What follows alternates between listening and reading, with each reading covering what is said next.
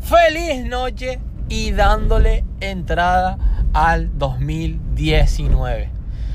Verdaderamente increíble el año que se nos viene, que se nos acerca y que brillantemente se nos cuela en nuestras ideas, en nuestros sueños, en nuestros proyectos y en las maravillosas cosas que verdaderamente vamos a hacer. Prácticamente el 2018, es cierto, quedó en el pasado. En mi caso personal, ha sido un cierre verdaderamente increíble, lleno obviamente de muchos errores, de muchas cagadas, de mucho dolor y de muchas situaciones, pero que a la vez han sido auténticos retos para afrontar verdaderamente las cosas que hoy por ende llamo resultados. Hemos superado las expectativas, hemos trabajado mucho más, hemos leído mucho más.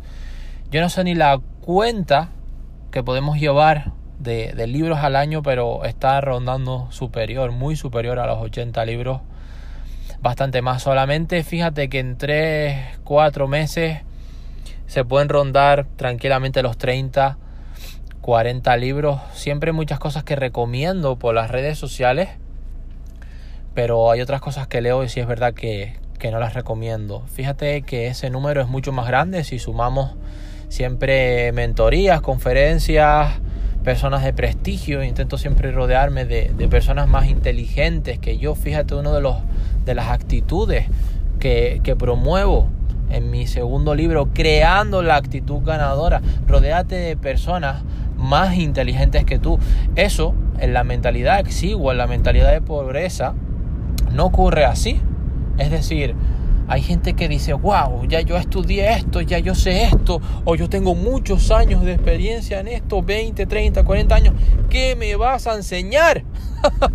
ya lo sé todo.